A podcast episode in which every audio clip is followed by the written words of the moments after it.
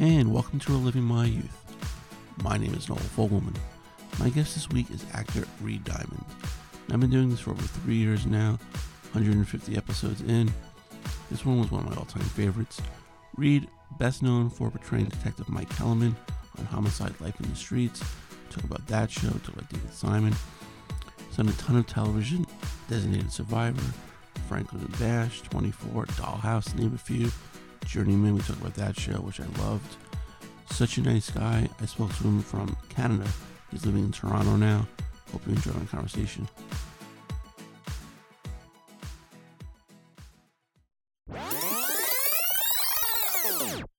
Thank you for, for doing this. Appreciate yeah, it. of course. Yeah. How, how's uh, how's everything up there? It's crazy. Yeah, it's Yeah. crazy right now. Um, uh, where are you right now? I'm in Connecticut. Oh, nice. Where? Uh, Trumbull. It's in uh, Fairfield County. Okay, cool. Yeah, and um, I, I'm originally from Queens, so and I, I Right. travel to uh, the city every day. But thankfully, we've been working from home, and uh, which has been great. What do you do in the city? Um, I work for Yahoo, Yahoo Oh, Finance. Right. Yeah. So it's it's been great that actually because I have been like in the TV business for over 20 years and always had a you know commute and work in places, but then we're able to do everything remotely now and Right. able to remotely log into my you know stuff in the studio. It's Right. fantastic, you know, because I've always had over hour commutes, you know, the train, driving through different states. Now I get up my bed, walk over to my desk, I'm there. Right. you know. This may be the new normal, right? Exactly. You know, I don't have to worry about getting dressed. You know, my kids are here, wife, everything. It's it's Yeah, fantastic. exactly. Yeah. Kids. Uh, 15, 10, and nine months. Oh, wow. yeah, yeah. So th- that was planned. I, I always uh, tell people, Yeah, you know, but yeah, it's it's been great you know, just to uh, hang out with them and see him grow and stuff like that. And you know, it's it's been great. That's But awesome. They're going a little crazy, of course. You know, they, they just announced today that uh, Connecticut schools are closed for the rest of the year. I think they were like the last state to do Right. that. Right. You know, my wife teaches, so she's been doing all the stuff from home as well. So it's a little hectic, but it's good that we're home. You know, What, what, what age is she teaching? kindergarten. Oh, wow. Yeah, so Yeah, it, yeah. it's good and bad. You know, she doesn't on a normal day she doesn't bring too much work home with her, which is Right. great. Right. But she deals like she jokes she deals with like 20, you know, five year olds all, day. And she gets home, she deals with you know the three kids and me. You know, so exactly. It says I'm her fourth child. So no, I mean, it's funny because there's been so much of it that's been great, you know, and, uh, luckily we all get along well. yeah, and exactly. you know my daughter's in school right now but she's Oh. She's at the you know she's in fifth grade right and Oh. but i'm thinking if you had a, I mean, if a kindergartner or some i mean obviously nine months is really young and you're 10 and 15 year old are in, they're in great shape right Right. yeah Yeah, it's, it's funny because my 15 year old, you'd figure he'd be the one, you know, and see to get out of the house and do things. He sits on his couch, plays video games, does whatever. right It's my daughter, you know, the, the 10 year old who really wants to get out and, you know, do things, but we'll see, we'll see what happens, you know, hopefully, uh, they'll start to, you know, lax some restrictions, you know, what, Mhm. what, what, you know, hopefully it'll be safe, you know, we're not, you know, cause some places want to just flip the switch and yeah go back to was, which, which you really can't do, but yeah. So uh, how'd you end up in Toronto? my wife is from here Oh, okay. and uh i mean she grew up in the states and then moved here as a as a teenager right. and so she's got dual citizenship. And Oh. then, um, and we've been living, we've been living in the country. We've been living uh, about two hours north of Los Angeles, out out in the wine country outside of Santa Barbara for about seven years. And we wanted, I grew up in Manhattan. Right. And I wanted to give, we wanted to give our daughter a little city life, but I didn't want to go back to New York and there was no way we were going to Los Angeles again. I'd done my, we'd done enough time there. I mean, I, a lot, a lot of time. Yeah, and and then Toronto. I love Toronto. Uh, it's a it's it's a doable New York right. in a exactly. way, right? And it's it's Canada, so it's it's fifteen percent nicer, fifteen percent more polite. Yeah, exactly. Yeah, I went up to school in college in Buffalo, so we would Oh, always okay. go up to Toronto, and you know, especially Right. the drink is 19 there, so Right, exactly. Falls, and I was there with my son a couple years ago. We did a little ho- little bit of a hockey trip, So we hit, hit Buffalo, hit Toronto, and did a couple games. Hall of You saw Famer. game up here in Toronto. Yeah, Toronto went to the. uh How much did you pay for your tickets? Oh my god, we um we were in the 300 levels, but it was like center ice. But for what we paid, I think it was like. Okay, my wife can't hear me. Uh, about 300, about 300 a ticket. It's crazy. No, and then this we- this night before we were in Buffalo, second row, a hundred dollars a piece. No, I know. Because I grew up, you know, I, I used to go to the Rangers at Right. Garden, right? And I remember you get, you get tickets for 12 bucks, right? Yeah. Right. You know, but we also remember, you know, you go to, or you go to Shea Stadium and you sit up there and you Yeah. get tickets for nine bucks or whatever like that, right? Right. But Yeah. so I'm doing a show here. I'm doing Designated Survivor here, and, I'm, and so this is this is right during the last election, so it's 2016. And I go, oh, I really want to go see a hockey game. I want to go see the Leafs, and and so I called my friends and and I said who lived here. I go, hey, I'm going to take you to the Leafs game. They're like, I don't know if you are going to be taking us to the Leafs game. I I am. Don't worry about it. So I call up the cheapest seats, the worst, are 90 Right. bucks each. It's ridiculous. Yeah, It's not worth it. I know. But you know, so but now you know, so I mean, I I, I just have to cozy up to some lawyers or some people who've got a nice corporate account, and then I can go watch with them. Yeah, yeah. You, you should have hit up Kiefer. I'm sure he has some connections, right? I did, you know, I don't want to be in his debt. I know. right. It, it was funny because I, I used to work for ESPN, and um, this was I think it was 2003. We did the Stanley Cup Finals, Right. and that was I think, the year that Kiefer like narrated the uh, the teases and stuff like that. Sure. Yeah, yeah. you know, he came into the truck and it was just like, oh my God. Cause I, I mean, 24, you know, all-time favorite show. Yeah, just, yeah. You know, just, just seeing him and then, uh, meeting of all people, Bill Goldberg, the wrestler. Right, Goldberg. Yeah. Uh, we were during the game, we ran over just, the, you know, catch over the game. So we go pick up a hot dog. All of a sudden I turn around. He's standing right behind me online waiting for a hot dog.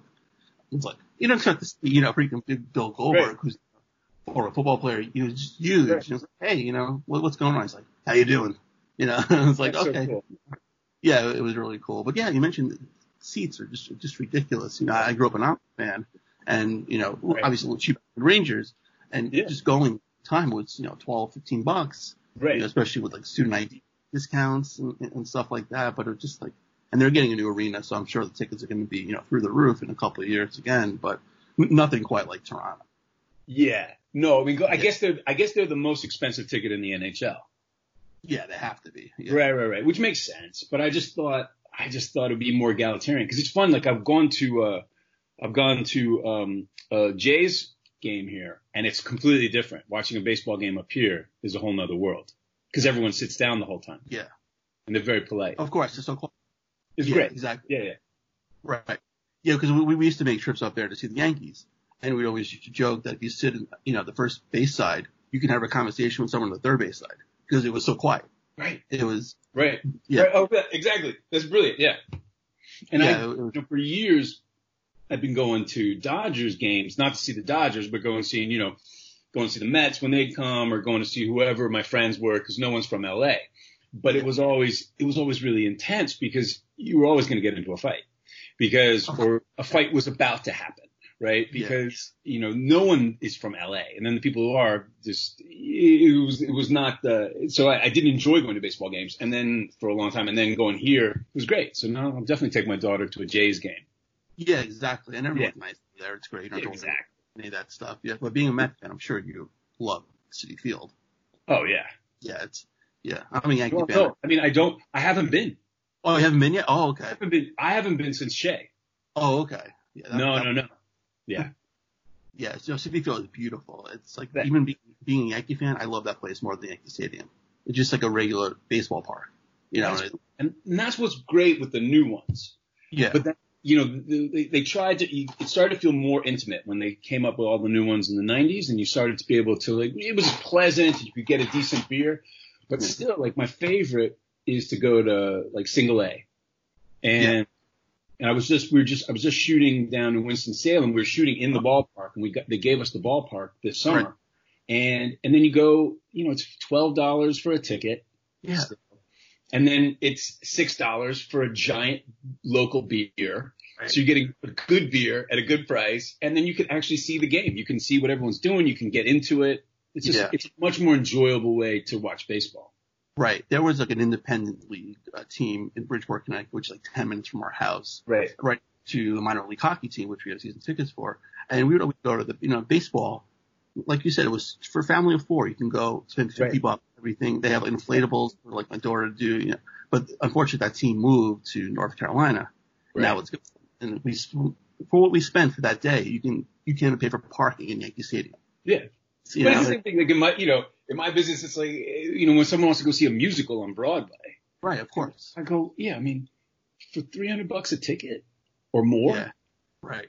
what's gonna, something's got, you know, there's no way you can, you, you either have to pretend you enjoy it or, or, or, you know, it just has to be life changing. Right.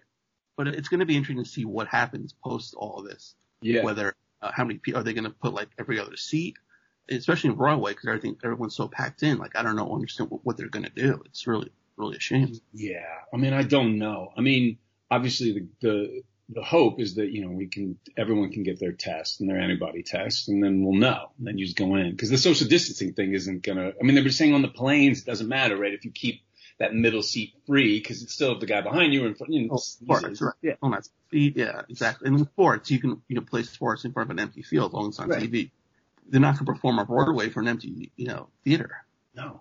You know, so I wonder if they're going to just do like live streams of those. And I mean, who who knows what what what they can do. I mean, it's. I know. I mean, for me, obviously, like I don't want to really watch anyone's Zoom show right now. Right. It's, you know, and uh, but there's something. There's gonna be there's gonna be something for a while where we film from home. I don't know. Right. I don't know. It, yeah, it was funny because when they did that concert a couple weeks ago, and everyone was saying, "Oh, this is our generation or this generation's Live Aid," and I laughed. I'm like, nothing was like Live Aid. no, no, nothing was like Live Aid. yeah, it's like I watched on. every second of that thing live. It was like brilliant. I, I interviewed uh, a couple weeks ago a backup singer for David Bowie who was on Right. with, Right. with him, and what she was saying, just looking at you know Wembley Stadium with seventy thousand people, it was just like unbelievable. And you watch the Bohemian Rhapsody, that was the best part of the movie. It was a Live Aid performance. right, of course. Yeah. You know, seeing that, and it's just like nothing is going to top that. You, you can say, oh, this was uh, this generation of Live Aid. No, it wasn't. no, you can't even. Well, also because because it's hard to it's it's hard to you know what do they call it? Gen explain um, you- what what what it was like. You know, we didn't have you didn't have you didn't have the internet, so to see all those bands, see everyone together, Yeah. and you had to you know had to watch it live. right. And it was so. I mean, I watched every second of it. And then you know Phil Collins gets on the Concorde, so. and right, exactly. Right. And then you're seeing all these bands that you love, and it, I mean every band you love, but then bands were getting back together to play it, and it was just my first professional gig, my first commercial that I ever did premiered during Live Aid. Oh wow. Which is great because I was taping Live Aid, of course, on VHS, like, you know, whenever the super long speed is. So that's how I had it. I had my first commercial on tape because I was taping lo- li- Live Aid.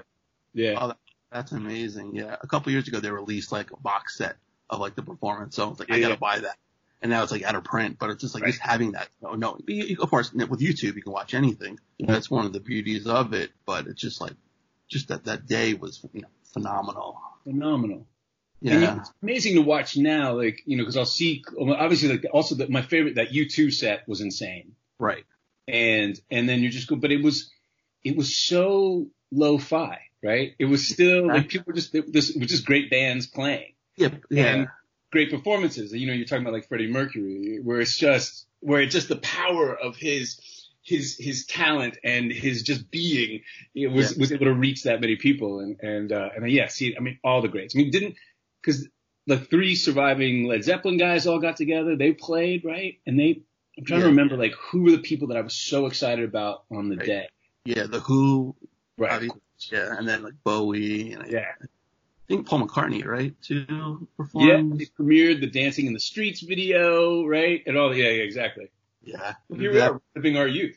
Yeah, exactly, exactly. that was great. Yeah. Now speaking of your youth, like growing up in New York, like was that like what you, Broadway was that what your main goal was growing up, being an actor? We're, we're doing the show now, aren't we? Well, I'm, I'm going to include what we just talked about too. Oh, that's great. Okay, cool. So, but so now we're so just okay, great. Um, so we've been talking on for a while now. this is awesome. This is fantastic. All right, it was just it was such a polite and uh, and wonderful conversation. Um, no, so you know, um, so my dad directed. You grew up. How old? How old are you? I'm 45. Okay, right. Just a little younger. You're younger than me. Do you remember the Joe Franklin show? Oh, of course, Channel 9. Channel 9, right. So my dad worked at Channel 9. Oh, okay. At WOR. He was a director there. So okay. he directed the Joe Franklin show. Oh, okay. And that's also, that's the, probably the number one reason I was a Mets fan is because they covered the Mets. Course, yeah. So I could go to Shea Stadium and I remember going to those day games in yeah. the early 70s where there would be, there, there wouldn't even be a thousand people there, right? You could just sit anywhere you wanted, right? And the only time people come, so I remember, um, coming to see Hank Aaron hit. And, you know, that was the only time it'd be crowded when there was some, somebody exciting from out of town, right?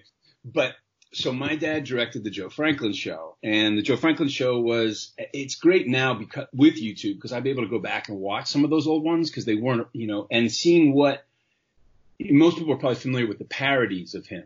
Billy Crystal doing it and, and even like some of the, SCTV stuff, like the Sammy Maudlin stuff has that element of where every, but what Joe Franklin had this amazing, uh, gift of making everyone seem like a star. So you could have a star. You could have Bing Crosby in the chair and next to him you'd have like Danny Trevino from Bayside who was played in some sort of bar band and they were all on equal stature, right?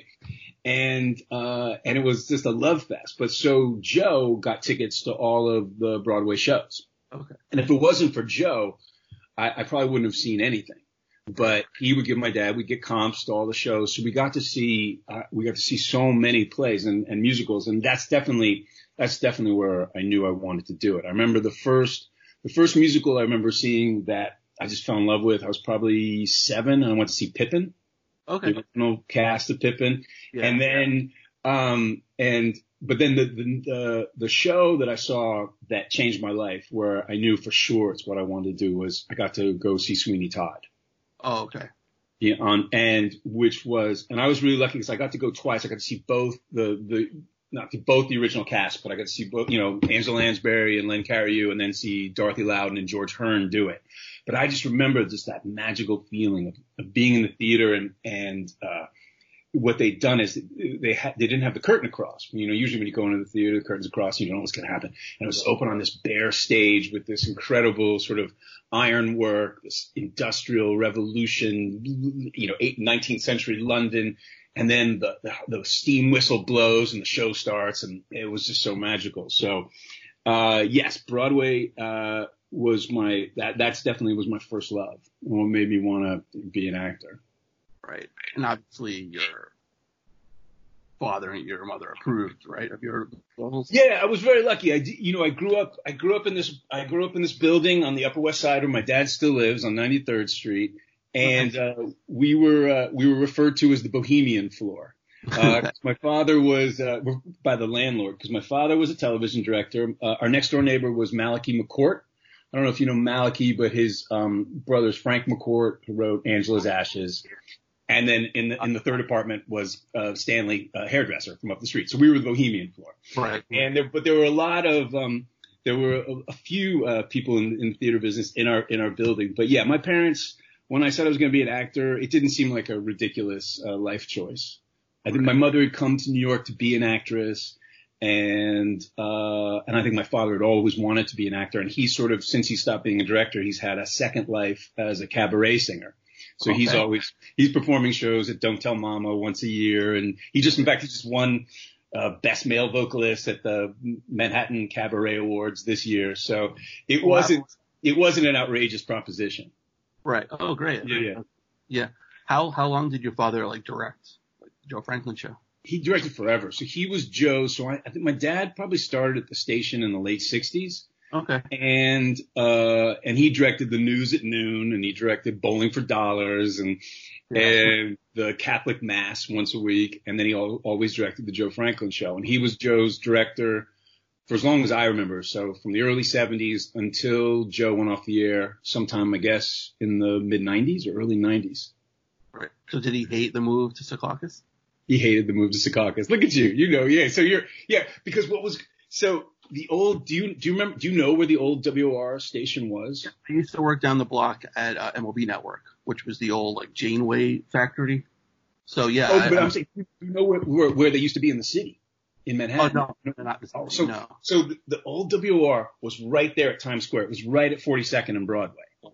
Okay. And and it was you know so my entire childhood you know you take I take this train you come up at the 42nd Street station and it was 42nd Street of ni- the 1970s so it's all porno and kung fu. And right the, the entire all of and and then and it was this, little rinky dink building and they had one the, uh, you go up into the building and on the third floor was the was the studio and all the sets for all the shows were just against the walls and they just moved the cameras around. It was it was like basically a 1950s television studio. So obviously Secaucus was definitely a move up probably technologically but charm wise it, it, it, felt you know it was it's much more Mad Men in the old yeah. studio yeah yeah of course yeah oh I I hated that drive to Secaucus it was just the worst yeah yeah of course yeah, exactly. Just you know, something about being in the city just is you know the charm of it. You know. And I think you know, I think my dad ended up. I think he ended up. I think it did break him because I he lost all of his shows by I, he had a he had a very bad habit of telling his bosses um, that they didn't know what they were talking about. And so it, it, so he, a lot of his shows went away except for Joe because Joe, Joe said, you know, Bob will always be my director. And, uh, so my dad's time at the station was done when uh, Joe's show ended, and then he went went to work at the Met, at the Metropolitan Opera, for okay. years too. Yeah. Right. Okay. Yeah. Yeah. Yeah, I mean, usually the higher ups don't know what they're talking about, but yeah. yeah, usually such a fucking idiot. Usually, yeah, it's not, it's not a great, it's not a great plan. Uh, no, no, no. Yeah. Um, you know, sure. uh, and definitely, you know, something I've been able to learn from. Right. No, of course. Yeah. Right. Yeah. It's, it's good that he was, you know, in part of the business, so you can actually pick but no, brain. he was masterful because it was. I, I used to love. There was nothing sexier than watching him work because it was live. Except, well, I mean, they would shoot Joe as if it was live, but he shot a lot of live television. Right. So I remember, you know, you go into the control room and, uh, and he was the boss and it was still, everything was analog. He'd have a stopwatch in his hand and yeah. he'd be timing me, camera two, camera, you know, and, and, and, and, and watching him conduct that live television. And I just remember he just, it was it was like being at mission control, right? It was like watching some the space program, and I just always remember being in awe of him, and everyone sort of looked up to him, and and he was the master of that domain. So it was a very exciting place to be. And then you know because I was the director's son, I got to sit in the control room, and, and it was all very exciting. There'd just be different phones, and the producers would be on the phones, and you know guys you know running. So it was it was uh, it was an exciting time. He had he had his own little headset, which seemed very magical, and it was probably all like World War II surplus right? You know, nothing, nothing, not, no, no computers, nothing like that, right? And, uh, but, uh, it was a magical, it was a magical time to be alive. And I feel, you know, you, you know, the show's like reliving my youth.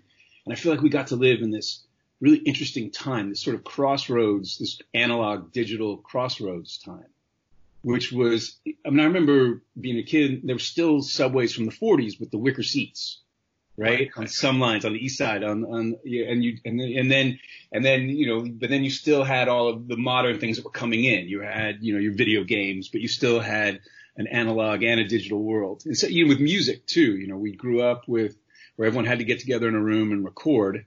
And, right, right. and then saw it all change to where you could now we can all record our album from our houses separately. Yeah, right. Yeah. Exactly.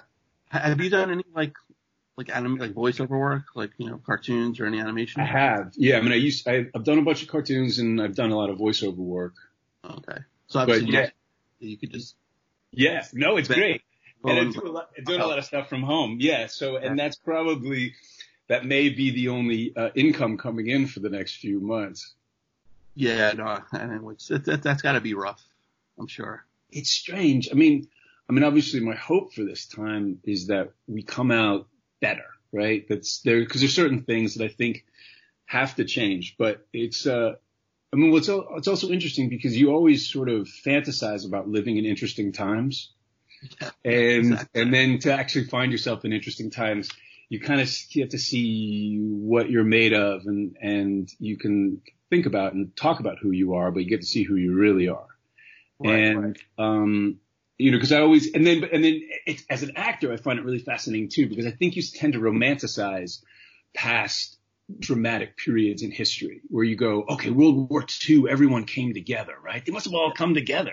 And then you re- realize, oh no, probably a lot of people didn't come together. Probably a lot of people going, how can I make money off of this World War II thing? And how can I, you know, take advantage of this time? So as a, as a, as a student of human behavior, I find it really fascinating to see. I mean, obviously we have, we're in a bizarre political time but I, but not necessarily unprecedented. Oh. Um, so, uh, so it's a dual, it's a dual edged sword. So it's, it's exciting and interesting to live in interesting times, but it's also fucking terrifying.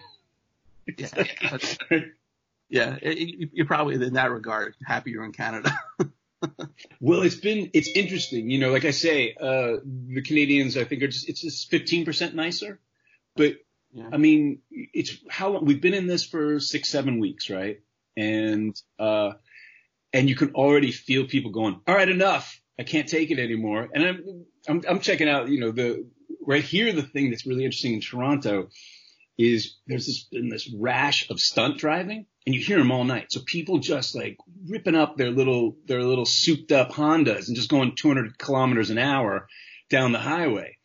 And uh, in fact, the, the, Ontario Provincial Police, the our, the state troopers here, have been posting their you know the um, the radar gun readings, and they're all over like 200 clicks an hour, and or you know 200 mile you know 200 clicks yeah 200 clicks an hour, and uh, and uh, and you hear them all night. They they keep us up, but uh, so that's that's interesting. But then I've seen, see, you know, people are.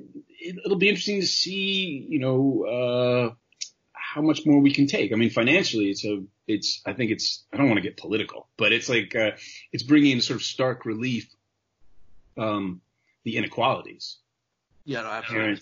right. You know, and also, also, as my wife points out, we, we don't make anything anymore, right? So we, you know, so now you're seeing, oh, those supply lines are a little, um, they're tenuous and we can make gloves. Let's make some gloves. Let's make some masks. And, uh, so, uh, hopefully, hopefully, I mean, I, I, am, you know, I'm optimistic that we'll come out better and we'll, we'll think about this differently and how, you know, maybe reinvigorate the middle class and have, um, jobs here where we actually aren't just all in the service industry. Right. Right. No, it, it's true, but it's like when you like bail out all these companies, like say Boeing, which get like sixty billion dollars for what? To make you know inefficient planes again, for them to crash. Right. Where you have like it's like healthcare workers and even like daycare workers, like setting people back to work. Well, yeah. Who's gonna watch? You know, they're not getting nearly enough money for a bailout, and uh, what's gonna happen? You have a lot of these like you know, daycares closing and you know, like now our towns like education budget is getting slashed. It's like who's who's going to end up watching and caring for the kids? You know, that that's going to really be the problem, I think, going forward here.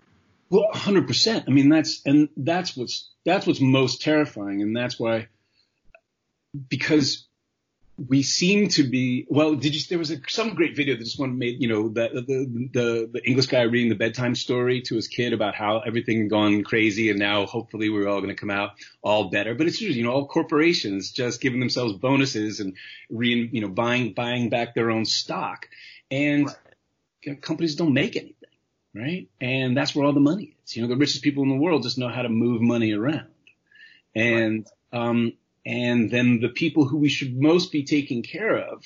I mean, there, was, you, know, you had a paramedic in Brooklyn. I was watching him on the news the other night, and he doesn't have he doesn't have health coverage, right? No, that's a, it, I mean, it, it makes you sometimes want to rip your face off because it seems inconceivable, right?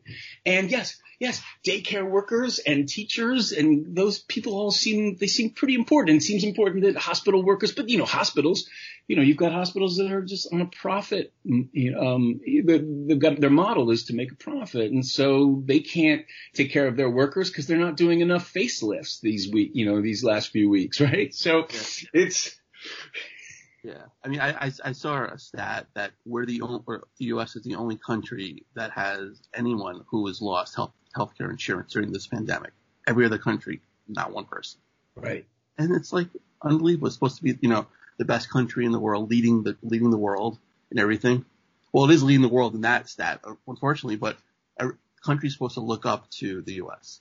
That's what it, that's, you know, whole fairy tale was supposed to be like.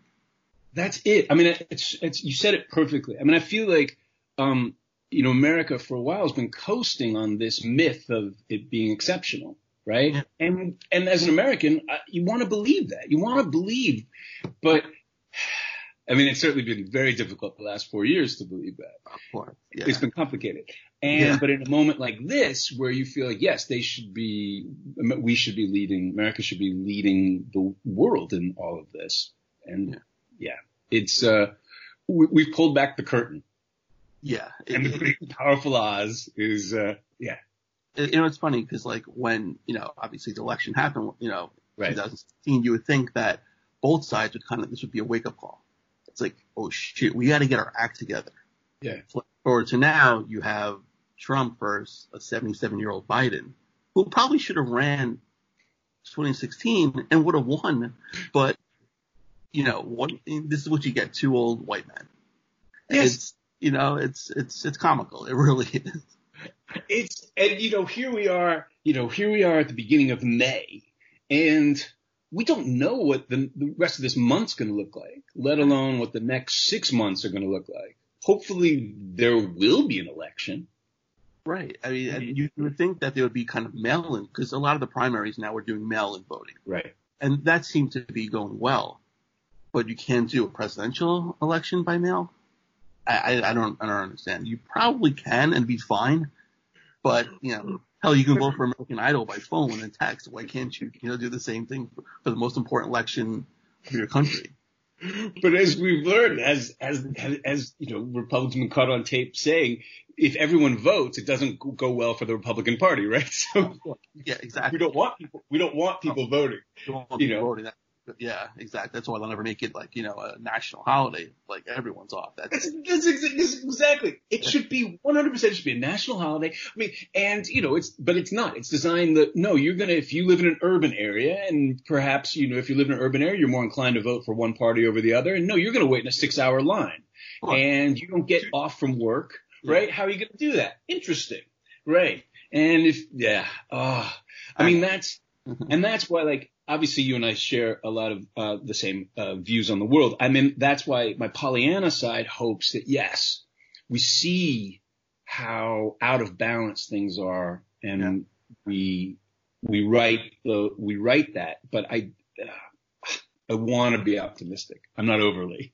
I, I know, yeah, because you, you find like every like disaster, whether it was 9/11, people come together, right. but then you know, obviously not for a while. Not, you know, it, the same thing happened, you know, and I think the whole like collapse of the financial system, that also kind of like didn't bring anybody together, but you it should have been a wake up call, and it really wasn't. It wasn't. I mean, I always okay. Well, now now we're in here, so let's do yeah. it, man. So like after 2007, when I mean that was that was the big wake up call because when I didn't see heads on pikes, and people got you know when people when they didn't storm the Bastille and and and people got their their bonuses, got their you know year end bonuses. Yeah. Then you're like, oh, we're fucked.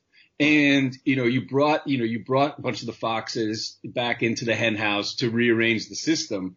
Um, and now and now it's just gotten. I mean, what's interesting too. I mean, the, I think the most dangerous part for me of this isolation was that I find myself more and more plugged in online. Right. Because you don't really have that outlet. And, you know, if I get in, you know, the, the, the craziest thing that's happened to us in the last few years is this, that we're all on social media and you're in that crazy echo chamber that is just formulated. Yeah, it's formulated to get your blood boiling. And, uh, and, uh, you know, you're here, you know, just to incense you. I mean, I think that's, that, that is the point, right? That is what the algorithm is set there to do.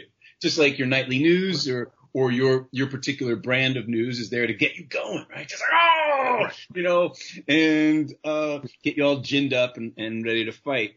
So I mean, it's it's been a challenge to maintain equilibrium and also feel like you can contribute in some way. I mean, I think that's um, uh, that's that's definitely what I want to focus on for going forward in the next few months. Like, how can I contribute to making things better? Instead of just being outraged right? Yeah. And um, and I don't quite know what that is yet. Um, uh, and you know, certainly, how can I contribute in my community here? Um, you know, once again, I, I had to back in the uh, in the '90s when I first moved to Los Angeles. I uh, I was going to quit acting and become a cop Okay. because I uh, uh, it was a crazy time in Los Angeles. I'd moved there and the, the, after Rodney King and then the riots and and it just felt like the world was falling apart. And I was like, oh, I'm this, I'm this guy who puts on makeup and plays dress up, and I, I should really I should give back. And then I had a bunch of friends who were cops, and they took me on a ride along. I went on this ride along down in Watts, and and all the cops I met all wanted to be actors. And and then I go, oh, you know, I'm really an I'm an actor. I can probably contribute more that way. Uh, and so that, and then, and you know, a year later, I, I got homicide and I felt like, oh, I have something to say, right? But, Yeah. but, but recently I just read about another actor who at my age had tried to join the, I guess he tried to join the LAPD and I was like, oh gosh, I wonder if my, if my Canadian papers come through, could I join the Toronto, Toronto Police Department? Cause, you know, that's, that's how I feel like I could give back. I don't know if they want an old guy like me, but, uh, that would, uh, you know, some, some way of being part of the real world. Yeah. I guess it would be like recruiting, like, you know, process, like the whole thing with say Captain America when he like was the recruiting process for the Right. army, yet he was a super soldier. But like that could have been like you. Hey, I'm an actor. I was on homicide. You know, I did this. I played, you know, nine million cops. Joined the Canadian, you know, or the Toronto Police Force, you know, or the L- LAPD. I guess that that could have been like your slant to it, but not not what you wanted to do. You wanted to be riding a patrol car, you know, Right. cuffing people. Right. Yeah. I wanted to, I wanted to make the world safe for old ladies and kids. Yeah, Right. right. Exactly. Right. But, now, um, uh, Sorry, go ahead. I want to say you, you mentioned Homicide, which was obviously a fantastic show, and you got to play a Yeah. cop for you know, a, a bunch of years. Now it was a David Simon show, creator of The Wire. Now, when when they cre- came, The Wire came out, did you ever thought thought about kind of men, talking to David about being on that show, or that that kind of been like, oh, you know, was, I was already in Baltimore. You know, I can't really be do Baltimore again. you know, had they had they called, I certainly would have done it. But I mean, The Wire, you know, The Wire is definitely. I think The Wire is my favorite TV show yeah, of the last 20 years. right. And what I loved about it, because with Homicide, obviously when we did Homicide, it it was this this hybrid time before Netflix or HBO existed, right? So you didn't have so networks were still making um trying to make the best shows possible. So there were great dramas. And I feel like the last I've, al- you know, and you feel free to disagree with me, but I always feel like the last great network drama was West Wing. Okay. And then that, and then after that, suddenly you could just go to HBO, you go to AMC, you go to Netflix. But so with Homicide, we were able to do everything except just those things you couldn't do on network television. So we were able to tell the story. We just couldn't use the vernacular per se.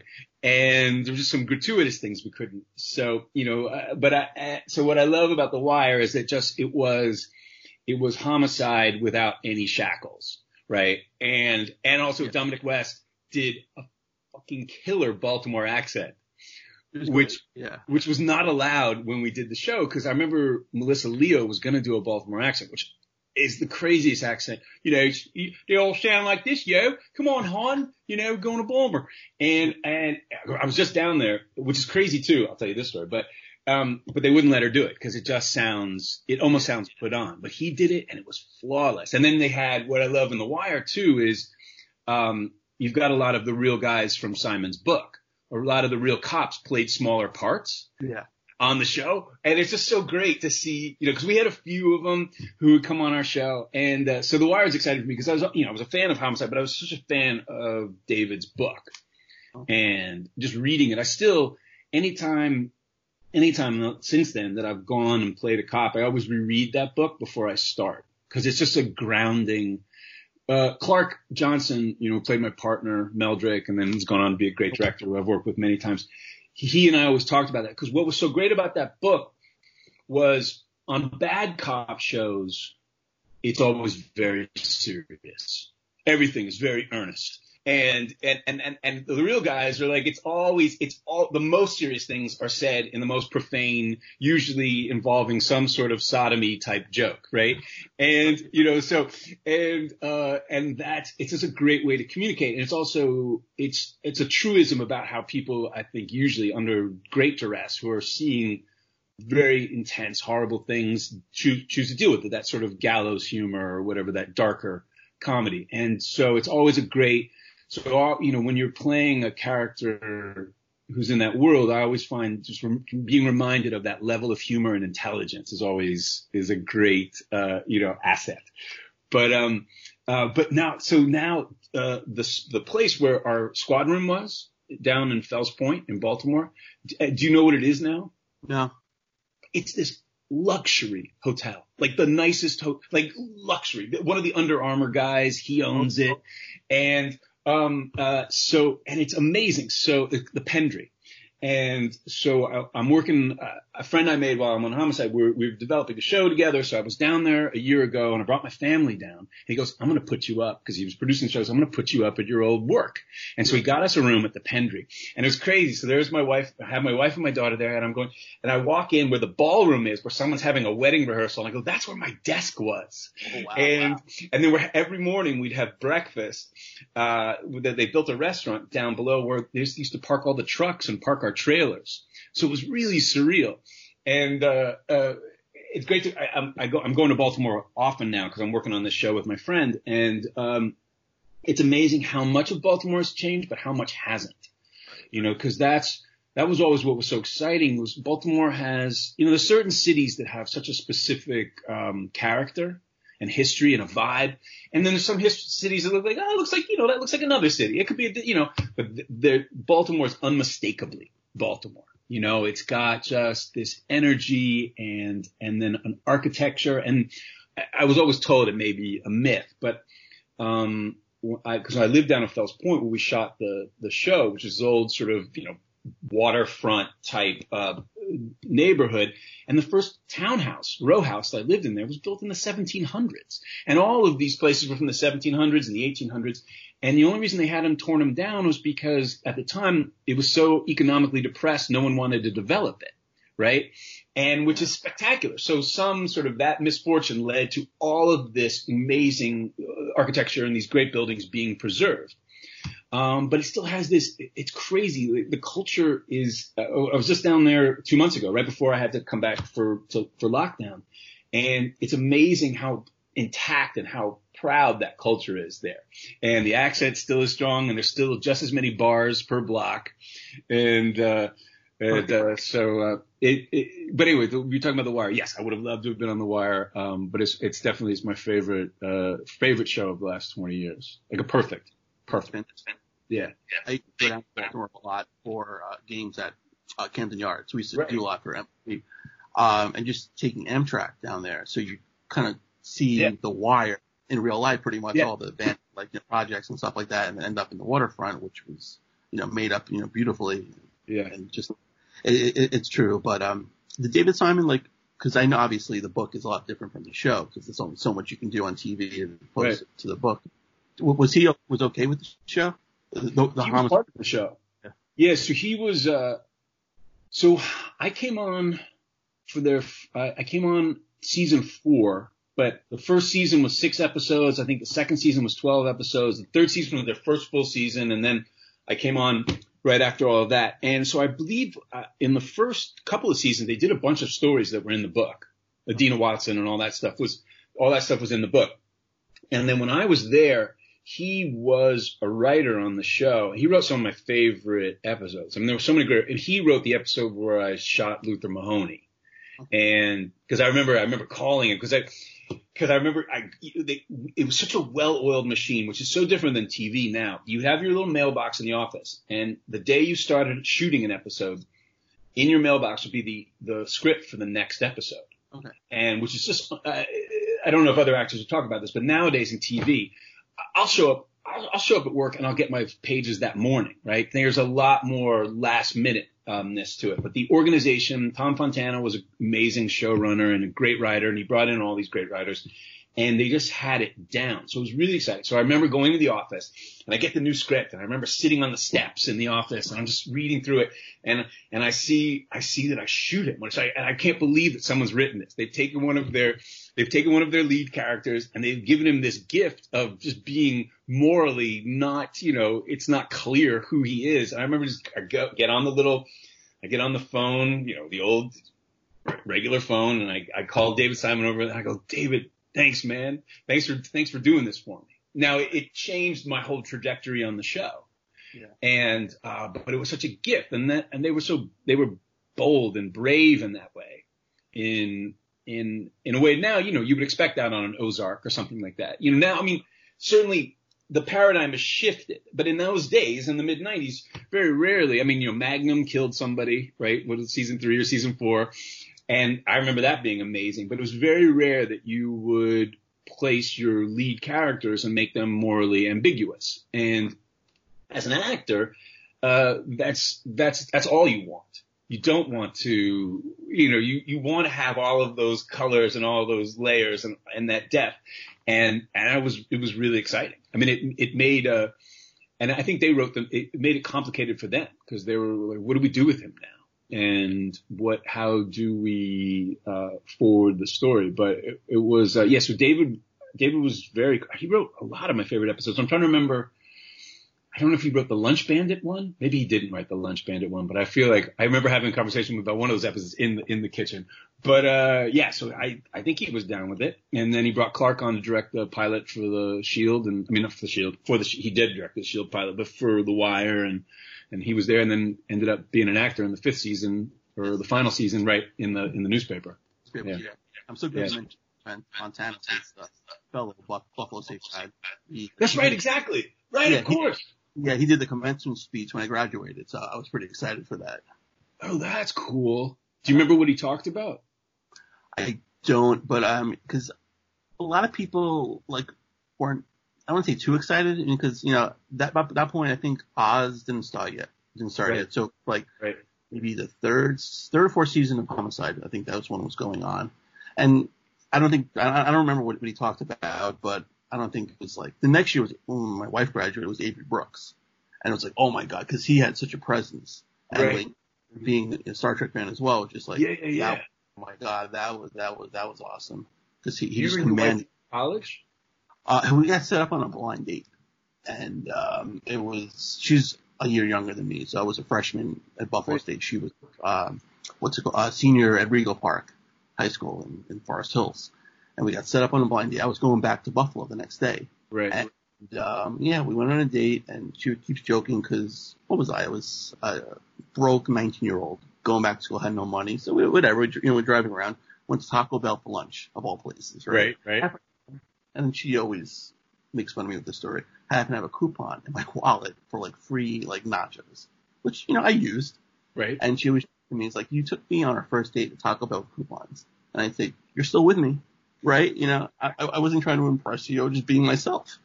Yet you're still here, right? Three kids later, right? A house later.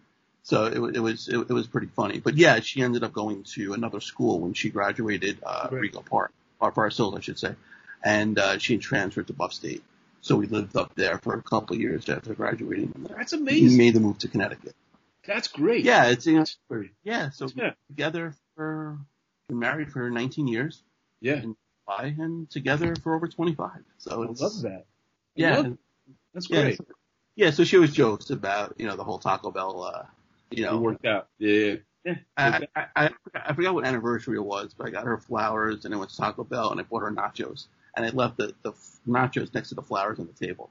So she, she kind of got a kick out of that one. you know. That's really, that's beautiful. I love that. Yeah. So you, you, how'd you meet your wife? We met on a movie in Canada, in Winnipeg. Um, Winnipeg, 18, 18 years ago. Yeah. In the, yeah, in the winter. winter um, yeah. Yeah, no, it was, uh, it was funny because I always, I always say when I first got up to Winnipeg, it was, it was February and 2002 and it was so cold the rivers freeze, right? It's so cold up there. And every day, every day on the news, they would say, don't go outside. It's too dangerous to go outside with shoot. And I go, oh, I thought I, I, I remember referring to this place as God forsaken, right? And then And then my wife shows up. I, I remember meeting her the first day on set, and that was it. And I knew. Yeah. And we fell in love up there. And then suddenly it went from Godforsaken to we refer to it as the Paris of the Prairies.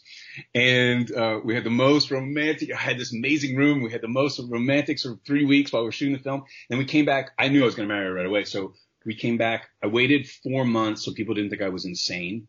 And then we went back there to Winnipeg, got the same room, got engaged there four months later in July, and uh, and then got married in Ireland uh, uh, Oh. about a year and a half later, and uh, been together ever since. Yeah. So uh, our romance began in Canada. Um, so it was good. It was good. Uh, it was a it was an okay movie. It was one of those. Uh, it was in my lifetime movie period where I would do like uh, back in the day. I would do. I don't, I don't know what I was thinking, but I would do one lifetime movie, and it would they pay a lot of money Okay. and then you could go travel for the rest of the year. And I hadn't, I'd, I'd been so responsible. I'd been so, such a, you know, I knew I wanted to be an actor in 10th grade and that's all I focused on. And every summer I was doing something acting oriented and, and I was, uh, you know, I started doing commercials right away. I was doing summer stock. So I was never, I was a focused, focused guy. I went to Juilliard and then I got out and, you know, worked on Broadway and then moved to Los Angeles and I was work, work, working. And I, and I'd always wanted to travel more. So I had this like two year period where I would, do a lifetime movie or I guess I did maybe one for one of what we, lifetime I did one for Hallmark or you know you do one for one of those channels whatever it was and then I go travel Europe for the year but then I met my wife and then I go oh I better start making some money again so uh, better get back on a show right. uh, but uh yeah so the Paris of the Prairies I'm looking forward to going back out there taking our daughter out there Oh, that's great. yeah, there's lots of places in Canada I want to explore, but I've shot, I've shot up here so much. I mean, Sure. there's- I've shot in more than half the provinces and Nova Scotia and, and, uh, and obviously, obviously British Columbia and Alberta. And then I went with my wife. We shot up in Nunavut, which is up in, um, almost is the Canadian Arctic Okay. and, uh, Quebec. So it's been, um, it's a, I mean, I work here all the time and I, you know, we moved here, my family moved here in the fall. I only came here back here basically for lockdown because I, I was back in, I've been doing, um, I was doing 13 Reasons Why I did last season Okay. Of that show. So I, as soon as we moved here, I said, I'm going to get a show. You know, I'm going to get a show in California for the rest of the year. And of course I did. So I was in, I was up in the Bay Area while they were here and, uh, and then I came back for lockdown, but I was here for two years on Designated Survivor just recently in Toronto. And then last year I was doing The Terror out in Vancouver. So I think I've, uh, I've paid more in Canadian taxes than I have in US in the last about seven years. Yeah. right. What um like hopping on these shows like you know a couple seasons in have you been fans of the shows that you've like you know signed on to do? Like, can you, I'm sorry, you broke up. Ask me that again. Sorry. Or like you hopped on like so you mentioned 13 Reasons Why and I Yeah. know uh, Designated Survivor was from the beginning, but let's say like 24, which like season eight you came on. But like have you been fans of those shows prior to signing on? it's a, that's it's very interesting because sometimes sometimes for I remember I was I was a fan of 24 and then you get to a point where you go well why am I not on this show? Right, and yeah. so then you stop watching. And sometimes sometimes if you really love a show you can't watch it because you go well, why am I not on it? But then sometimes you do. Then you watch it go well I'm going to be on this show eventually right? I got to be on this show. I remember with Designated Survivor I remember reading the log line uh, of, of where everyone gets killed at the State of the Union address, and then a person who's not qualified to become president becomes president. I go, I remember before they even made it, I go, I want to be on that show. Right. And so I remember pestering my agent constantly. Is, is there something that I can do on this show? I want to be on the show because it just sounded like my politics, and I just, I just the premise of it was so exciting. Um, but it showed like 13 reasons why. Sometimes, no, I haven't seen it, but now the beauty of everything being of streaming. I remember when I was going to have the meeting on it, I, I I was able to watch the first season and I was blown away by how how good the acting was and how good the writing was. So that's always exciting too because you go, oh, then you get you you have a frame of reference and you can get super stoked to be on the show. Yeah. Or sometimes you can watch it and go, oh, maybe I don't want to take that meeting, but that's very rare. Very rare. There's a lot, you know, there's a lot of good television out there.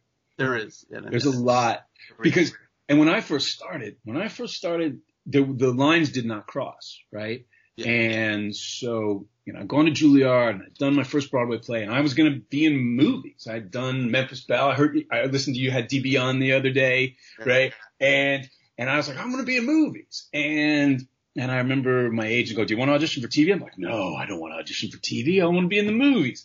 And then, and then I read, then this, they started, they'd send me these pilots and I read, a, there were great shows. There were still great shows. And I go, man, I, I'd like to do these shows and I'd like to, and I'd like to go to work for nine months back in the day, especially with a network show. I, I, I really don't like sitting at home. You know, idle hands are not my best. It, right. it is the devil's playground, right? So I, so I, the, suddenly the work, uh, uh, ethic of it and the, the time commitment was really exciting.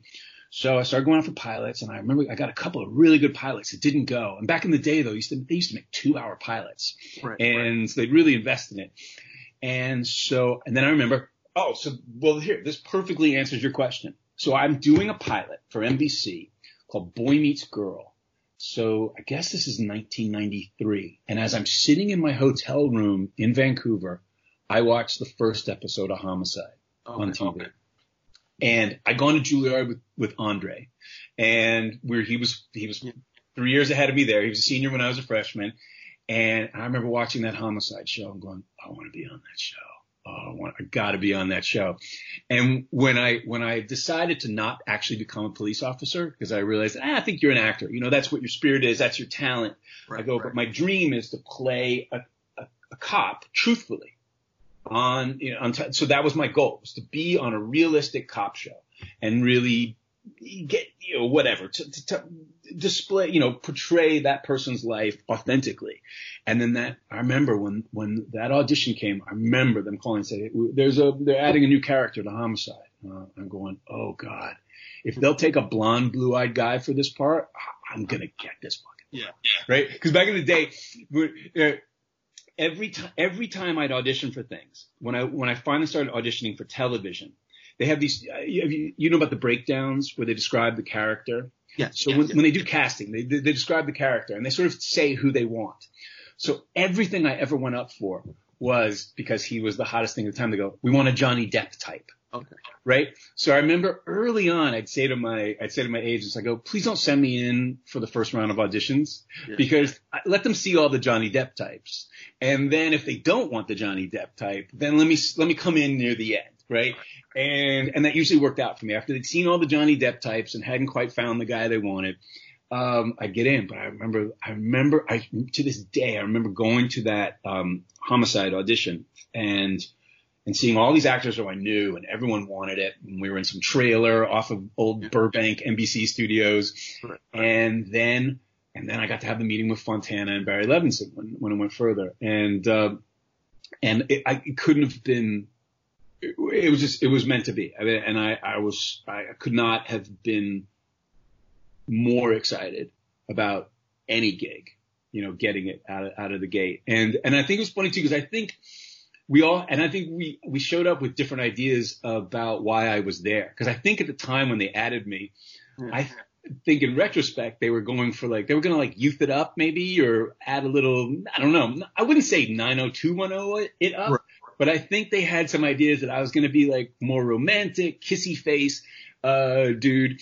And I, and I, and they didn't know that I I aspired, you know, I, I, this was my Serpico moment. You know, I was, I wanted to have my Al Pacino playing a cop moment. So I brought all of this his, I've been literally studying. I'd read every book there was to the, at that point on real life cop lives and I, I hung out with only cops.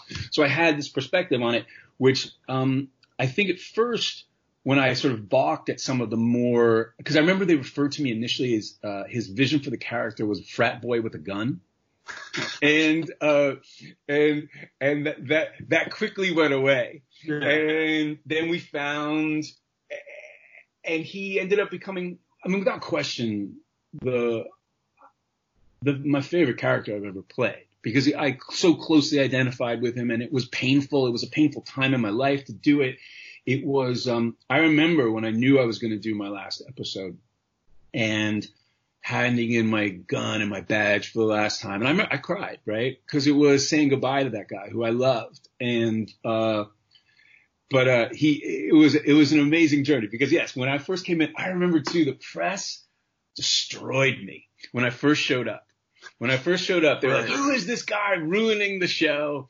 And I remember the Baltimore Sun, the pa- local paper, drew a caricature of me that made me look like Moose from Archie Comics, right? I was just like, you know, this big, just thick-necked doofus. And then by the time I left, then the, the, the Sun wrote this beautiful, like two page article saying goodbye to me and how the show wasn't going to be the same, right? You know, and, and so it's, you know, it's, it's why it's good not to read your press and not pay attention to what anyone thinks and just like go in and do your, do, do your job. And, um, and I've been lucky, you know, uh, it was a crazy time. And have you had anyone else on from the show from Homicide? Had, uh, not yet, no, no. No, yeah, yeah. So it was, it was a truly chaotic, uh, uh, experience, right? There was, uh, there was a lot of, uh, it was the Wild West. I'll say that because we were in Baltimore. No one from NBC was ever going to show up. So right, right. there were, there was a lot of, now I say with great, uh, romantic, uh, hindsight, a, a lot, there was just a lot of very bad behavior. You know, there was a lot we just all, we worked hard together and we played very, very hard together. And, um, everyone went, you know, people went through marriages and through, you know, substances and, uh, and, and it all found its way into the scripts. So anything that you would reveal, because we'd all hang out, we'd, be drinking with Tom in the bar at four o'clock in the morning, and and and there was we had our we had the, where we shot, we had the pier, and we'd go right across the street to Cooper's, which is our bar. We didn't actually drink at the waterfront, the one in the show. We drank next door at Cooper's, and I just saw Patrick, who owns Cooper's, the other day. We'd all drink there, and then we'd all come back the next day. And so anything you'd revealed, it would find its way into the scripts. And um, there might have been some some I don't know some knife fights, some gunplay, uh, but uh, but now you know, which is great. You know, you talk about reliving your youth, and it's been a long time now. So anytime, I think that's always the best thing. Like you know, if you run into someone from high school, right? Yeah. Whatever petty grievances you had or whatever injuries you feel like it's something's changed and you have a perspective on it and it's all sort of it has a romantic sort of sheen to it. And now, I mean, Clark and I stayed friends forever, but anytime I run into anyone from the show, it's always super exciting. And, and you remember the craziness, but, uh, uh, it's all, uh, it's all mellowed with time, like a, like a fine wine. Right, right. It, it's the beauty of it that you don't have, you know, have a smartphone back then to worry about, uh, getting that fun and social media, cause that probably would have been pretty bad. well, that's, I mean, thank God. I mean, thank God. Thank God we didn't have a smartphone for anything. Right? I know. Can you imagine having one in college? Oh no, it would be that, ridiculous. Or could you imagine? Could you imagine what you would have written on Twitter at four o'clock in the morning, several beers in? Like it would have been no, no. Your life would be over. You know, I mean, job interview and you know seeing uh, like twenty tweets in front of you. That what you said. Oh, like, oh. I mean, that's it seems to be as parents. That's probably one of the most valuable pieces of advice that we can pass on right now. Is like, do not, do not no. put anything into that world that you don't want to live with for the rest of your right. life. Exactly. Um, yeah. No. Yeah. No, we had Polaroid cameras. That was bad enough. Yeah. No. In fact, now that you say that, that was Tom Fontana's gift to everyone. He always gave them Polaroid cameras. So maybe he, maybe he, yeah, see, it was, it, it was, it was, it was to incriminate yourself. Yeah, right.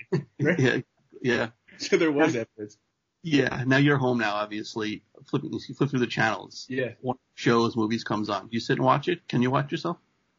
Yeah, you know, it's funny. My wife, who's a really, uh, really talent, is much more talented as an actor than I am, and uh, she started as a kid too. She started. I mean, I started as late teens. She started even earlier teens, and she was saying to me, she, "Oh, she caught something she'd done, uh, Queer as Folk," and and she was watching it the other day because they were doing a reunion on Zoom, and she goes, "Oh, I wasn't as bad as I thought I was.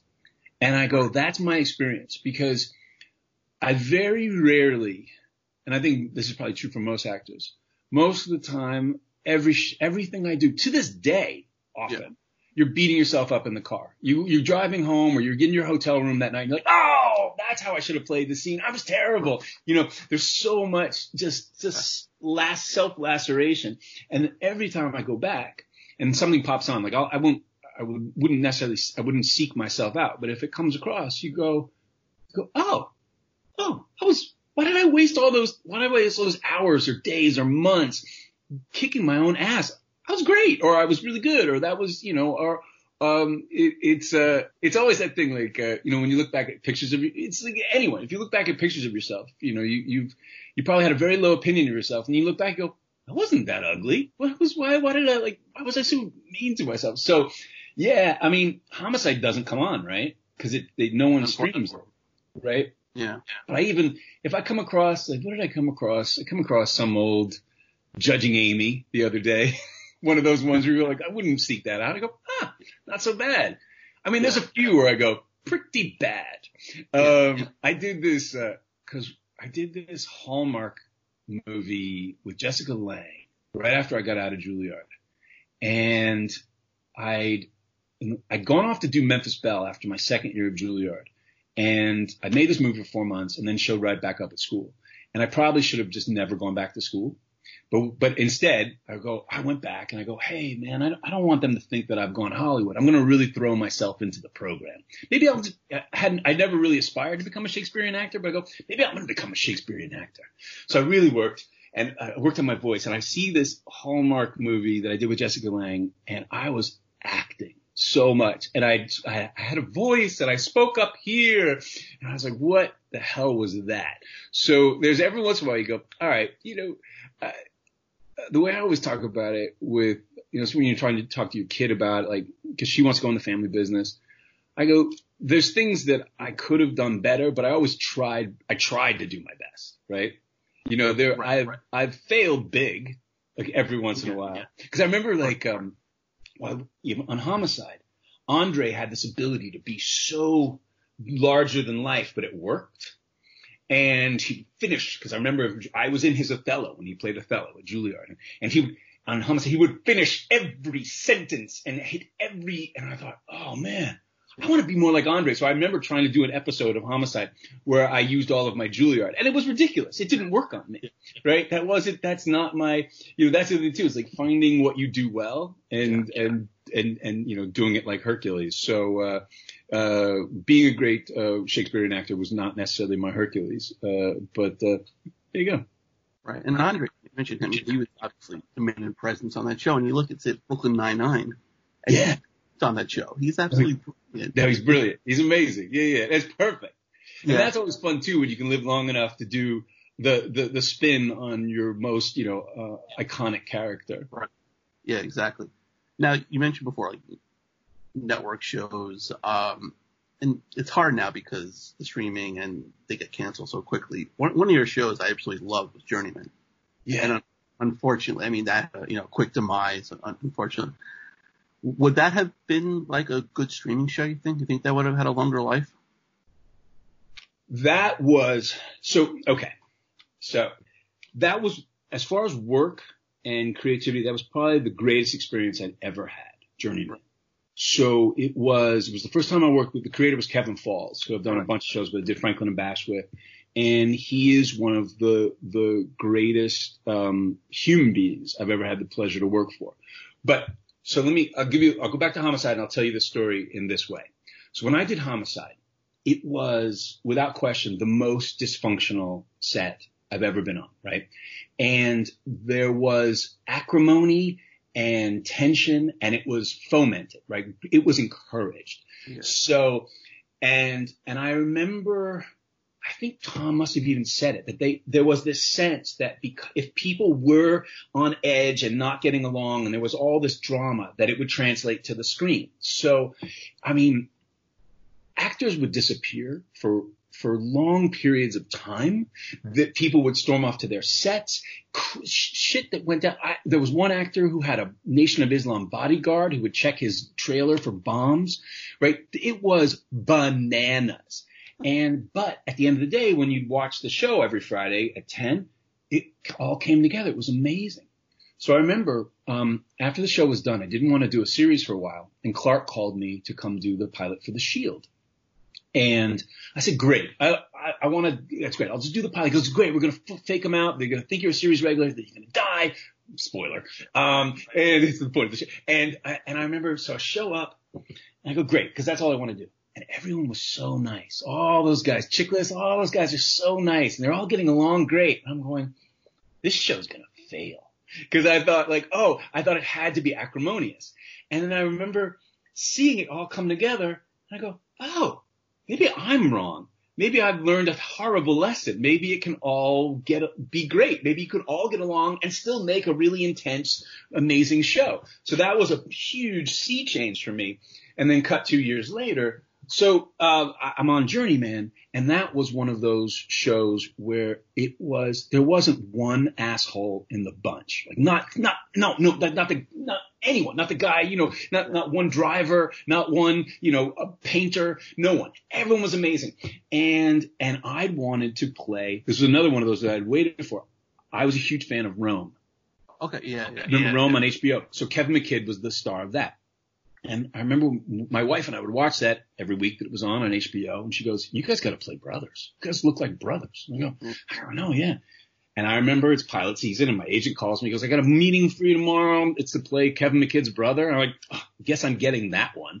And I went in and I met Kevin Falls and we walked in, in the room and, and, and we, it was love at first sight. And that was it. Like I, uh, and that show, that show was magical. And we really, that was one of those where, well, the writer strike happened while we were finishing it. Now, Kevin, talk about organized writers. He'd actually written, we had gotten a 13 episode order and he'd written every single episode. So they were in the can. So when the writers were, had to put down their pens because the WGA went on strike, we still were able to finish our initial order. But we knew the writing was on the wall because NBC didn't own the show. So we kind of had a feel, we were on the bubble. Yeah. Um, but I mean, uh, we knew, and I remember our last night of shooting, we filled a trailer with booze, and in between scenes, we just all go back there and have a cocktail and kiss and hug and reminisce, you know, about our tenure together. And we just stayed there all night on the Fox lot till dawn, just just drinking, hugging, because we knew it was probably the end.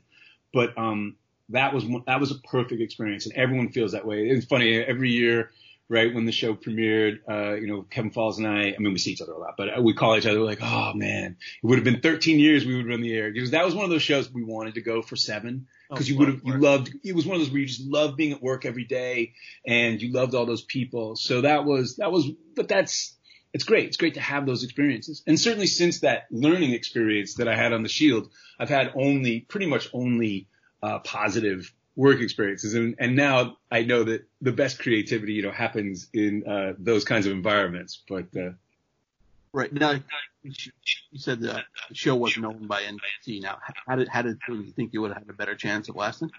Yeah, I mean that was a, that was a you know because often when they're making network shows or any show, right? There's a studio and there's a network. Yeah. Now sometimes they're aligned. Sometimes they're the same. You know, the studio is the network and they're they're together. But in that case, Fox was the studio and NBC was the network, and they had two shows on the bubble, and one of them they owned, and one of them they didn't. And I didn't understand all of that at the time. Now it's certainly something I think about um, when you when you look at a show. Not that you not that you have that much control over what show you get on, uh, but it's just definitely definitely something to think about in the future. I mean, but that show, unfortunately, I think I know it, I know they released the DVDs in the UK and um, someone I have a, someone contacted me from New Zealand, but here they didn't because they couldn't pay for all the music again. Right? That's why it doesn't stream and that's not even on DVD because the music was so key. But I love that show and I love all those people and, and definitely, I mean, I've, I've gone on to do three other shows with Kevin Falls, Yeah. who's basically he's my fairy godfather in the business for sure. Yeah. Yeah.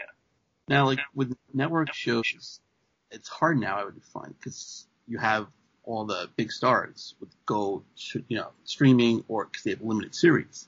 Right. You know, they'll sign up. No one's signing up for a seven-year, you know, network show, unfortunately, anymore. But you, you did a limited series on Fox, Wayward Pines, which Right. blew my mind. It Yeah, was yeah, yeah. fantastic. And you mentioned the cast, you know, the cast they had on that was great. Amazing. Yeah. Probably wouldn't have signed on had it been like a you know, regular network, uh, you know, run show. But that one, but Wayward Pines, I signed up because I love that. I read, I read his book, right, yeah. and I, I read, I, I- I got the, I got the meeting, and I go, well, I don't really understand what's going on. I need to understand what's going on. So I grabbed Blake's book, and now in this modern age, uh, I can just, I could download it instantly. I read it in three hours. I read it in one sitting, and I was so blown away. So I didn't even really give a shit who was involved with it at the time. Right. Ironically, um, one of my homicide castmates was in there. Um, and it was a crazy chaotic. Uh, it was it was the only recent ca- crazy chaotic uh, show I've ever been on in in in, in recent years. Uh, uh, but I could tell you some of those stories. But uh, no, I wanted I wanted to be on there for Blake's book because I thought the book was perfect, right? And uh, we ended up making a very different show. But all, all I'll say about that one is if you notice at the end of the first season, all of the cast was killed. Yeah. Um, so you could, you know, you, you can do the math there. Um, uh, but, uh, yeah, so, but the, the, that's been an interesting thing now with the limited series. I mean, obviously what's exciting about it is creatively, there's so much great writing. Yeah. Um, I think, uh, artistic, fin- artistically, it's an amazing time. Financially, it's more complicated because in the old days, you would get a show and you'd shoot for nine months and you have three months off. Now, you, and and because the shows own you basically, right? And they can tell you what you can and can't do in your time off. But that made sense when you had three months off. But now you shoot for three months and you can go a year between seasons. So it's been now for actors like me, people go, Hey, oh wow, you're working all the time. And I go, I have to. I have to have two shows going or I have to move on to this next show because to to fill out my year in a way um, because certainly the streaming has been uh, well to, to our larger political conversation the middle class actor is done right? When I started when I in the 90s the middle class actor was alive and well. You could be somebody like me where you go I, I know that guy. I know him. I know his face. I may not know his name.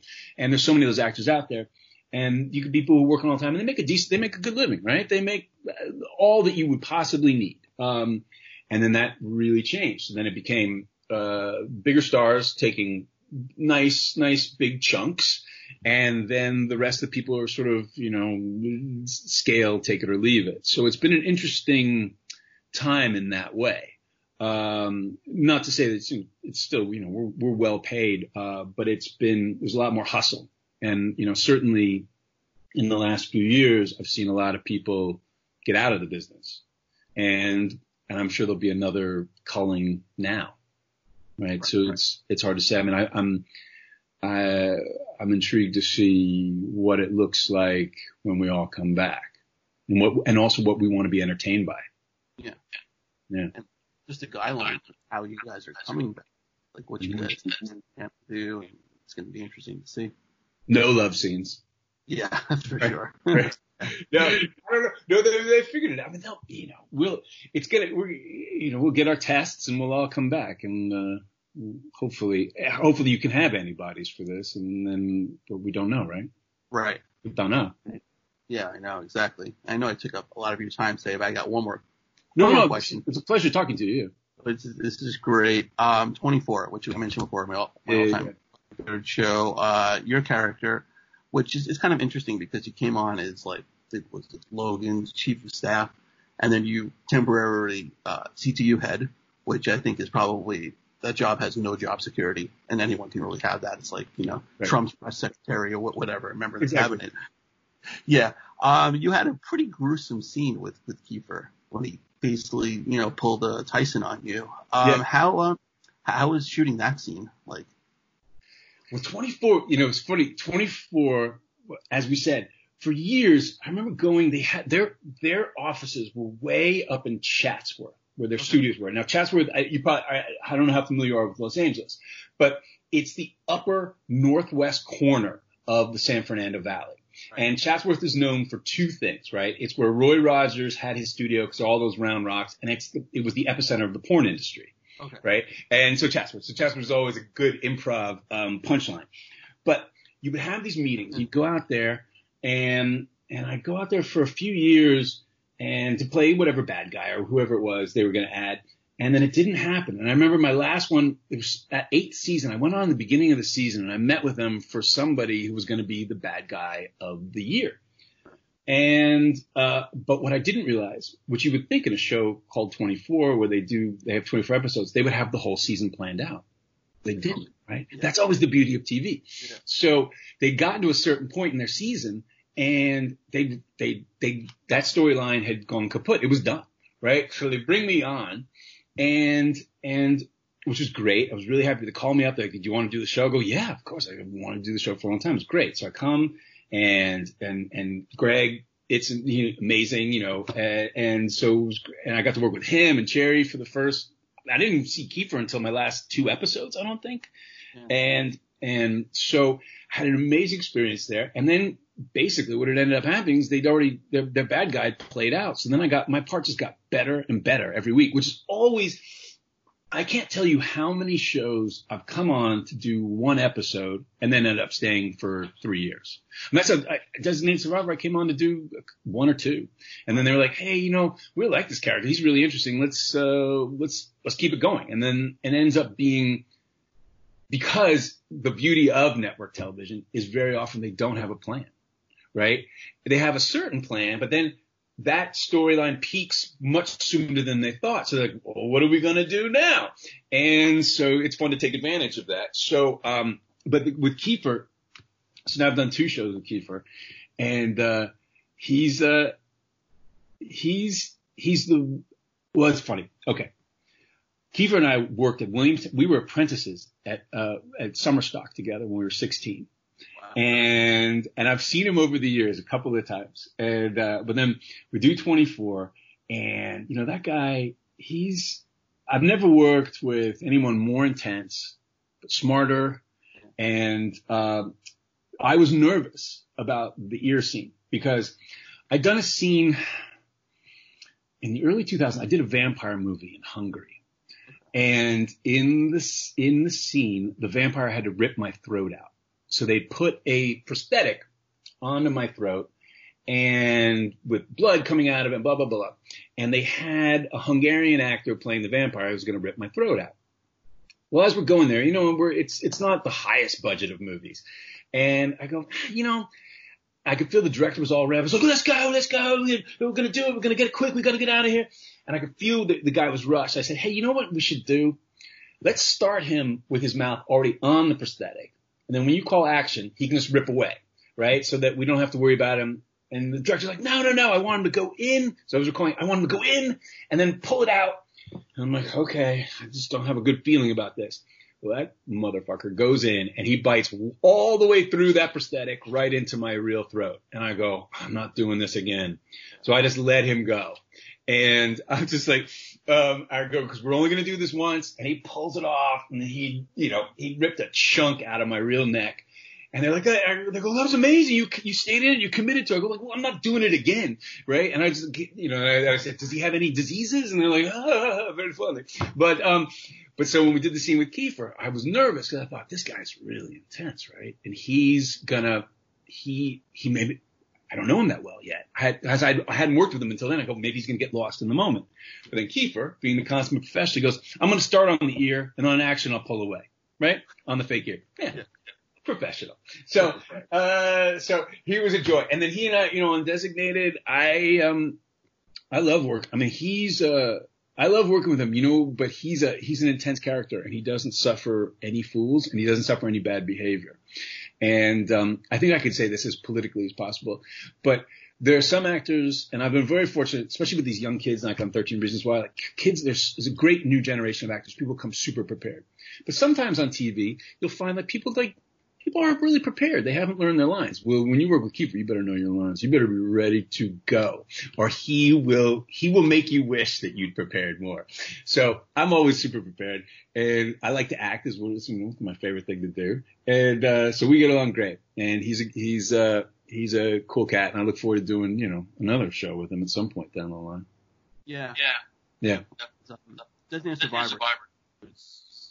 The premise was great. the premise was great a little, formulated, towards, you know, probably halfway the first season. So they kind of abandoned like the premise of it, and you know, I mean, he's great. He, you know, commands. You know, the, the cast was great, but it, at that point, it's like you kind of have to go then the story of the week, which unfortunately it kind of moved towards that. That is the, that is the problem, and that's I remember well, I remember him saying, "Oh, I want it to be the West Wing." And I go, "Well, you don't have Aaron Sorkin, so it's going to be complicated to make this into the West Wing." Um, and I thought the premise was was brilliant, but that's always that's you know, and that tends to be the that tends to be the complicated thing with uh, with network television is that they want it they want them to be able to be standalone episodes and not necessarily have overarching storylines. So you need to have something you can solve that week, which I which obviously I guess is satisfying for some people, but it's it's not what obviously you or I are, are looking for in a show when we're watching a show. You want you want storylines, you want arcs, you want you want yeah people to live their lives. I remember we, well like Franklin and Bash, we do Franklin and Bash, we do we do the pilot for uh, TBS at the time. TBS was producing it, and then TNT wanted it. You know, there's brother yeah. sister stations, right? And then but TNT's we were it was a comedy and it wasn't it, mm. it was not broad but it was based you know it was broadish yeah. and TNT is like, we're going to air the show. And then TNT goes, and TNT's tagline at the time is TNT, we know drama. Right. And, and they go, you're a drama. I go, we're not. They go, no, you're a drama that's funny. We're not. And so then they, I remember they really early on, they insisted on that the crime of the week was, or the case of the week was sort of tantamount. And then we didn't have too many overarching storylines so they could air the episodes in whatever order they wanted. And it kind of made a mess of things for a while. Uh, because what was exciting about that what show and why I loved it was it wasn't I didn't I didn't really care about the case of the week. I cared about like who you know why, that that that you know Mark Paul was in love with the DA and he couldn't function in front of her. Like I liked all those character things, and that's what was exciting about the show. Right. And it was all just the character stuff. I remember you know so uh, luckily by the fourth season we knew we were going to get canceled. It was going to be our last season. They left us alone and we got to make, I always, I always, my dream was that we went from the pilot to the fourth season because it was kind of, the fourth season was absolutely perfect. No one, no one interfered and we could just get back to the magic. But, uh, it's, but, you know, the, the, the way I look at it, you know, you can be on your Netflix show and you make 10 episodes and you may not get rich at it, but you know, you, you can be proud of it. Or, you know, there's certain shows where you're going to make a lot of money, but you might not want anyone to see it. Right. Right. No, yeah, it's it's it's, it's a tough uh, problem there. I always there's there's two types of roles. The way I look at it, they go there's the ones you, there's the ones where you, I go I hope I can make this good. Yeah. And then there's the ones where you go I hope I'm good enough. Right. And so, but you need a balance of both, and you never know, you know, because this thing too.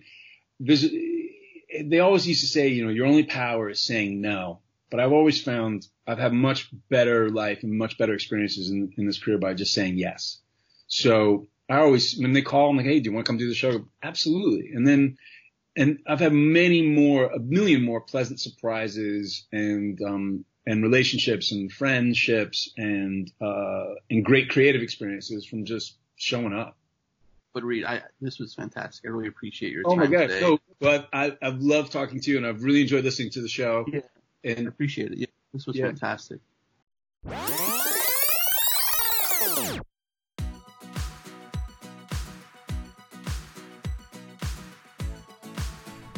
And a special thanks to Reed for joining me today. That was a great interview. If you want to follow him on Twitter, he's at Reed Diamond. And if you have a guest suggestion, you can hit me up on Twitter at the first Noel19 and like the page Relive My Youth on Facebook.